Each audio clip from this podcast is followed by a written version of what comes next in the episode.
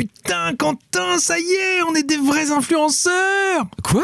Ben ouais, on va aller à Dubaï. Mais n'importe quoi. Non, non, je te jure, je te jure, le prochain congrès des bibliothécaires du monde va avoir lieu à Dubaï. C'est ouf Peut-être même on va croiser des anciens candidats de télé-réalité. Et, et tu sais quoi, on devrait en profiter pour commencer à lancer notre marque de connards Incorporated. Ah ouais, bah t'as raison. Et puis niveau droit d'auteur, on est bien. Ouais, et puis oh, on peut aussi se lancer dans le dropshipping, tu crois pas? Sérieux, j'ai lu un papier qui dit que tu peux remplacer le budget de ta bibliothèque avec un assortiment de montres vendues sur AliExpress et d'imprimantes 3D de Banggood. Et, et c'est garanti, hein, tout ce qu'il y a à faire, c'est convaincre les 10 000 personnes qui écoutent ce podcast de souscrire à une formation et... Ta gueule. Mais pourquoi? Parce que c'est fini, Dubaï, t'as pas vu? Non Et ouais, c'est pas encore cette fois qu'on va conquérir le monde. hein. Dis Cortex, tu veux faire quoi cette nuit? La même chose que toutes les nuits, Minus, tenter de conquérir le monde. Mais par contre, je me demande si des NFT des deux connards, ça pourrait pas être un... Attends, ça reprend là En voiture tout le monde J'espère qu'on fera un voyage tranquille. Bon, pour celles et ceux qui n'ont pas suivi ce feuilleton formidable parce que vous traînez pas assez sur les réseaux sociaux, on dirait presque que vous avez un vrai métier, Bouh on va récapituler l'histoire en partant du début. En juin dernier, l'IFLA, la Fédération internationale des associations et institutions de bibliothèques, a annoncé que le prochain congrès mondial annuel aurait lieu à Dubaï, aux Émirats arabes unis. Ah ouais, c'est smart ça. Cette nouvelle a évidemment soulevé quelques sourcils et entraîné un certain nombre de déclarations d'associations fédérées qui ont préféré prendre leur distance respectueuse avec l'institution en rappelant au passage les raisons pour lesquelles les Émirats sont connus. Attention, la liste est un peu longue. La liberté d'expression, d'association ou de réunion qui est légèrement mise à mal, des cas de détention arbitraire, des cas de torture et d'autres mauvais traitements, une discrimination vénère, euh, le droit des lesbiennes, des gays, des personnes bisexuelles ou transgenres ou intersexes qui est inexistant, des problèmes dans la lutte contre la crise climatique, Oui, enfin en même temps, le gauchiste, il en dit quoi de la capacité à faire du ski en plein mois d'été sur une piste en plein cœur de Dubaï? Parce que ça, on n'en parle pas quand Ouais, même. ouais, ouais, mais attends, j'ai pas fini, parce qu'il y a aussi évidemment le droit des femmes et des filles, le droit des personnes réfugiées ou des migrants, etc., etc. Tout ça qui place le pays sous le scope d'Amnesty International. Bon, poser froidement tout ça nous permet de comprendre en quoi un congrès de l'IFLA à Dubaï semble être au mieux une mauvaise idée, au pire un scandale international.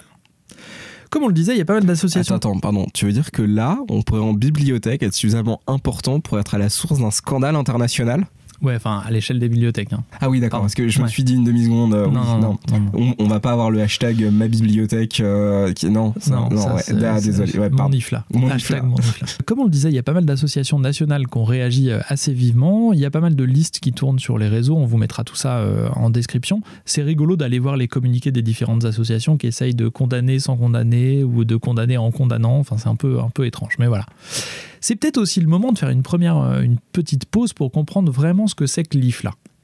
L'IFLA, c'est une fédération d'associations et d'institutions de bibliothèques qui a pour but de représenter les intérêts des bibliothèques et des professionnels des bibliothèques, de l'information du coup, à l'échelle internationale. C'est une organisation qui joue aussi un rôle dans l'élaboration des normes et des recommandations dans le secteur des bibliothèques. Et donc l'idée, c'est qu'il y a à peu près 1700 membres, donc que ce soit des assos ou des institutions, qui s'organisent en assemblée générale pour toutes les grosses décisions et qui élisent à des postes euh, exécutifs. On va y revenir sur les postes exécutifs. Avec du coup, il y a un comité exécutif qui se charge de faire tourner tout le bordel. Il y a une soixantaine et quelques de commissions et de sections locales qui vont euh, organiser des confs, faire des, prises de position, euh, écrire des trucs, etc. En gros, c'est une énorme machine bureaucratique qui semble être la représentante magique de la fusion entre les abus et les faiblesses du monde associatif et l'insupportable arrogance et la lourdeur des institutions. mais ça a l'air génial hein. C'est trop bien. Un des arguments qui a été le plus mis en avant dans la contestation du congrès à Dubaï, c'est le grand écart qui existe entre les statuts et les valeurs de l'IFLA et celles des Émirats, notamment sur la question des personnes LGBT. parce que tu dirais du coup que fondamentalement euh, avoir une destination où des commissions entières ne peuvent pas s'y rendre parce qu'ils seraient déclarés comme hors la loi et emprisonnés, c'est pas foufou. C'est ça, c'est un peu compliqué quoi. Surtout que dans, dans les core values, donc dans les valeurs euh, centrales de l'IFLA, on trouve un truc qui dit que euh, il y a un engagement de permettre à tous les adhérents de la fédération de s'engager dans des activités et d'en tirer profit sans distinction eu égard à la citoyenneté, au handicap, à l'origine ethnique, au sexe, à la situation géographique, à la langue, aux opinions politiques, à la race ou à la religion. Ça, c'est en français. Et ce qui est rigolo, c'est qu'en anglais, il y a aussi la question de l'orientation sexuelle, euh, qui est disparue en français. Bon, peut-être chez moi qui n'est pas la bonne traduction. traduction, c'est sûr. Ouais, c'est sûr. Et donc, comment est-ce qu'on concilie euh, cette volonté avec le traitement des populations sur place? Alors ça, c'est assez facile, en fait. Regarde. Le truc, c'est que t'es pour leur droit à exister, mais ils sont pas invités au repas de famille. Il suffit de voir un mariage euh, en France, tu vois, pour comprendre, du coup. T'es pas contre les personnes homosexuelles, mais peut-être que t'as pas besoin de les inviter à la fête, tu vois. Ah, subtil. Ou alors, t'as le droit d'être gay et on comprend et on tolère ton droit d'être gay si t'es marié dans le cas d'un couple hétérosexuel. Ah oui, d'accord. Parce que c'est ça en fait, tu peux l'être, mais t'as pas besoin de l'incarner ou de faire un lobbying agressif en fait, mais parce c'est que c'est ce lobbying agressif qui pose problème en C'est fait. la question de l'agressivité. De l'agressivité Ouais. Ouais. des personnes homosexuelles, Eh, Exactement. c'est notamment, fréquemment hein, bien sûr. C'est sûr. Et puis on n'en parle pas, mais un drapeau arc-en-ciel, euh, d'un point de vue pour les personnes par exemple qui pourraient faire des crises d'épilepsie. Et bah c'est hyper dangereux sans doute. Hein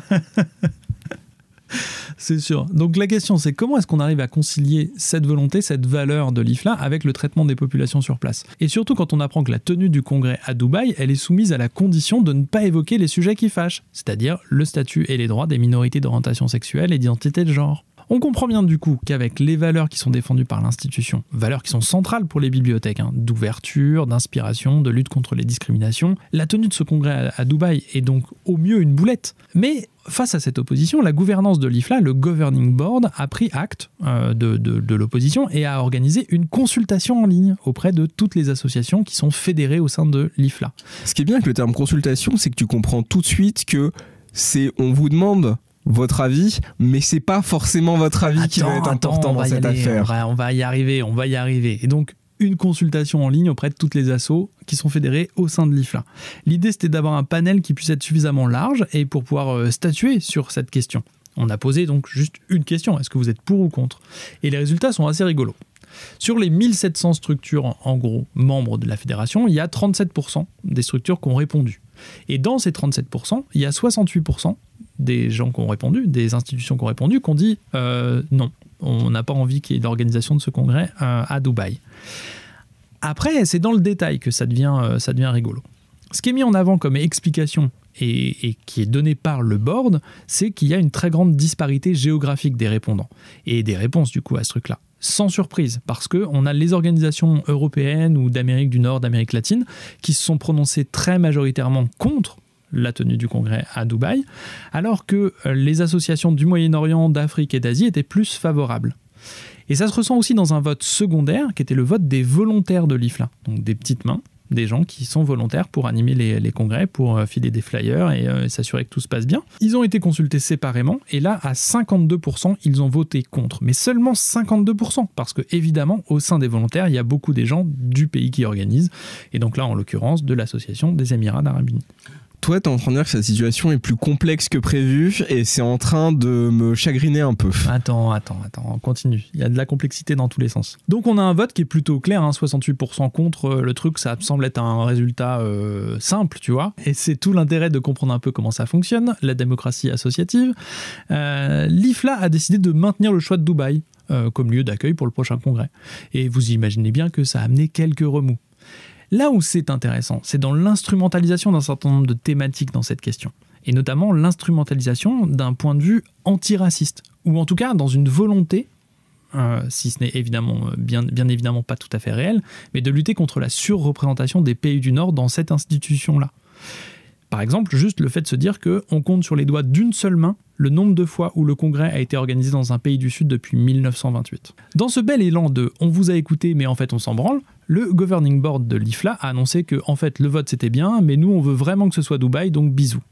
Et on a assisté à une nouvelle flopée de communiqués d'assaut national jusque début octobre, où cette fois c'est l'IFLA qui a envoyé un petit communiqué un peu lapidaire dans lequel était annoncé que l'invitation par Dubaï avait été retirée et que le congrès de 2024 était annulé tout simplement. Bisous. Dommage. Je trouve ça tellement incroyable de te faire vomir dessus par toute ton organisation, de marcher sur tes principes, de les prendre, les essorer, les passer 12 fois à la machine, puis décider délicatement après de les foutre à la poubelle, pour que les gens pour qui t'ont fait ça viennent te voir en mode non mais gros franchement en fait euh, Finalement, euh, finalement non hein, tu vois c'est pas la peine Mais attention, c'est pas la première fois que l'IFLA est dans la sauce. En 2022, le secrétaire général de l'époque, c'est en gros le poste de DGS, c'est-à-dire que c'est pas un élu, mais il a la masse de pouvoir sur le quotidien. Donc ce mec-là, qui s'appelait Gérald Leitner, il a été mis à pied de façon un peu fracassante parce qu'il y a eu des plaintes de harcèlement moral et des rapports qui mettaient en cause la toxicité de l'environnement de travail. On parle de l'association des associations de bibliothèques, hein, d'accord? C'est pas General Motors non plus. En tout cas, bonne ambiance. On parle d'un gars qui avait augmenté son salaire comme premier acte. hein. Il avait augmenté son salaire pour passer à 150 000 balles par an, ce qui est pas dégueu. On parle aussi d'un gars qui était impliqué dans un précédent haussement de sourcils, hum, à défaut de scandale, qui est le financement de l'IFLA par la fondation Bill et Melinda Gates en 2020 et qui avait suscité pas mal d'interrogations quand on a commencé à avoir des changements d'approche dans la gestion de la fédération, mais aussi dans les thématiques qui sont traitées. On pouvait presque dire que la Startup Association était en route. Et comme toute startup, elle a son gros dossier de harcèlement. Donc retour en 2022. Là encore, la crise avait été gérée de main de maître par un silence étonnant et des communiqués lapidaires. Mis en cause également, il y avait Barbara Lison, la présidente de l'IFLA euh, jusqu'à euh, mai ou juin dernier, je sais plus, et qui était euh, invitée d'honneur à la journée de l'ENSIB sur la diversité en janvier dernier. Mais bon, la cancel culture, tout ça, tu sais. bien joué les gars Et qui est mis en cause notamment pour le fait d'avoir protégé Leitner pendant très très longtemps. Oui, après, si t'as juste protégé un harceleur, euh, ça peut être aussi perçu comme un acte de neutralité, tu vois. Harceleur supposé. Oui, supposé, c'est ça. d'accord, Tout, ouais. Oui, c'est pardon, c'est le truc. le conflit, il opposait les salariés de l'IFLA au cadre et au conseil d'administration. Bon, tout ça s'est évidemment soldé par une enquête et par une condamnation. Non, je déconne bien sûr. Ça s'est plutôt soldé par un accord à l'amiable qui a été prononcé dans le feutré il y a quelques jours et qui encense le gars parce que bah faut pas hésiter quoi. Donc en fait, c'était un gentil? Je sais pas. On n'a pas le droit de dire. Ah mince, c'est Voilà. chiant, ouais. Mais après, est-ce que c'est pas possible qu'il y ait eu un complot de dizaines de gens qui dénoncent du harcèlement, une atmosphère euh, toxique, afin de pouvoir commencer à saboter par racisme structurel la tenue d'un congrès à Dubaï en 2024 Je pense que c'est ça. Est-ce qu'on y a réfléchi à ça? Je pense que c'est ça et les hommes serpents. Et les. Alors, figure-toi que j'ai réalisé récemment que ça ne pouvait pas être possible les hommes serpents parce qu'en fait, ils vivent au cœur de la Terre, dans la croûte terrestre. Mais vu que maintenant on sait que la Terre est plate, et bah ça, ça laisse plus de place pour les hommes serpents. Et ouais, un peu déçu. Un peu déçu. Mais Choqué et déçu. Ils sont arrivés à bord de leur vaisseau mère, proposant à la Terre et à ses habitants leur amitié et leur technologie.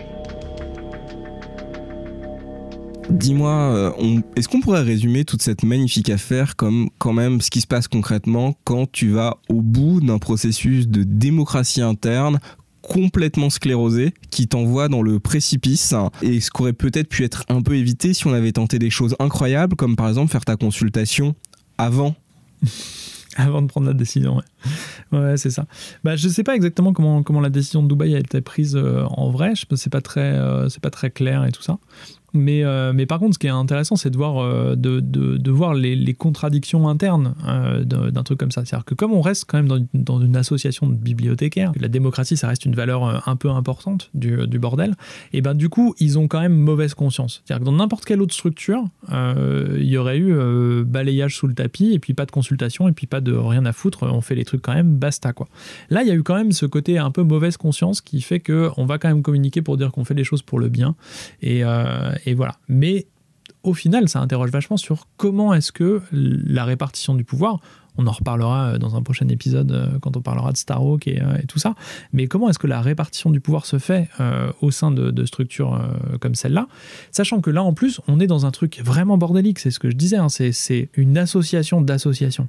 Donc là, c'est, le côté bordélique et, qui, repose sur la bonne volonté de chacun au carré, c'est vraiment le- l'enfer sur Terre, quoi. C'est vraiment l'enfer sur Terre.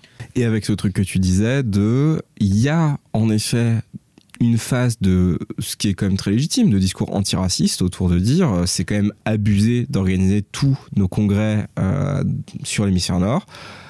Et quand même beaucoup du coup d'instrumentalisation de ça par des gens quand même très conscients que faire le congrès à Dubaï, c'est surtout répondre au soft power là qui est développé là-bas et aux pelletés de thunes qui doivent être jetées à l'association pour faire ça là-bas et de mettre là-dessus un vernis euh, antiraciste alors que c'est pas du tout ça qui joue.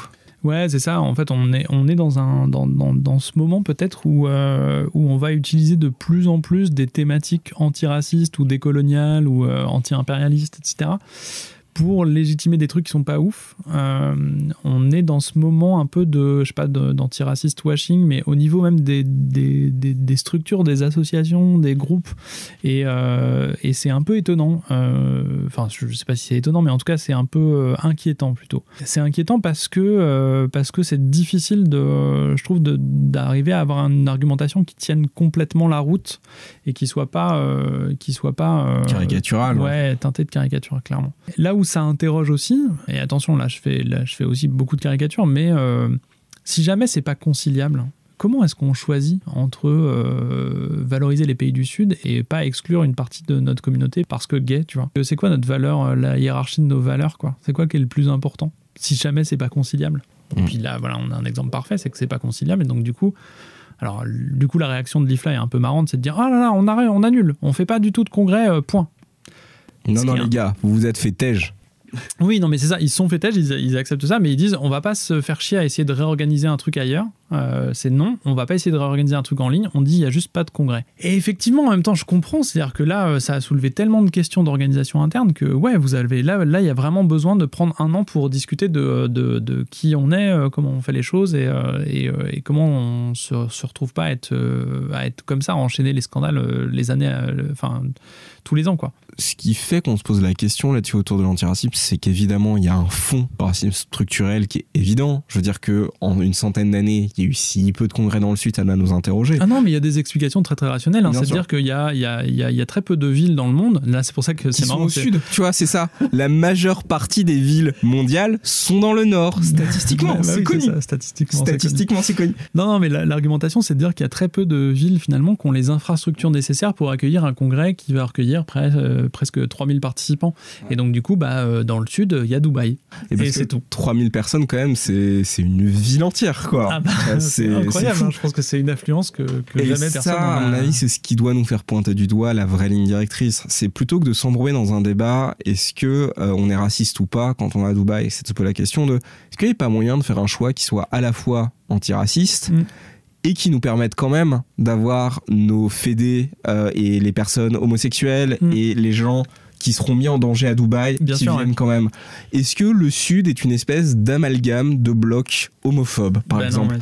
Peut-être pas. Et peut-être que là-dessus, en fait, le vrai problème est de l'instrumentalisation de ces questions, c'est qu'on oublie à un moment qu'il y a une décision qui a été prise dans un bureau, sans aucune transparence, par des gens qui ne communiqueront pas sur les raisons de cette décision, et qu'on en est réduit à des spéculations. Et que dans le cadre de ces spéculations, évidemment que ça rend nos discours caricaturaux, et évidemment que c'est très facile de les instrumentaliser, ces discours caricaturaux, Bien sur sûr. le thème de ok vous essayez d'être euh, LGBT friendly mais du coup vous êtes raciste et en fait faut juste refuser le jeu Le- la vraie question centrale autour de ça c'est bah voilà pourquoi vous avez choisi Dubaï? Et si vous expliquiez concrètement les raisons de ce choix? Ouais, on en revient souvent à la même question. hein. C'est la question de la transparence. euh, et là, pour le coup, de la transparence dans le milieu associatif. Alors, certes, c'est pas une association comme les autres, c'est une fédé, donc c'est un gros bordel. Mais malgré tout, il y a quand même nécessité de, de, rendre les choses euh, beaucoup plus transparentes.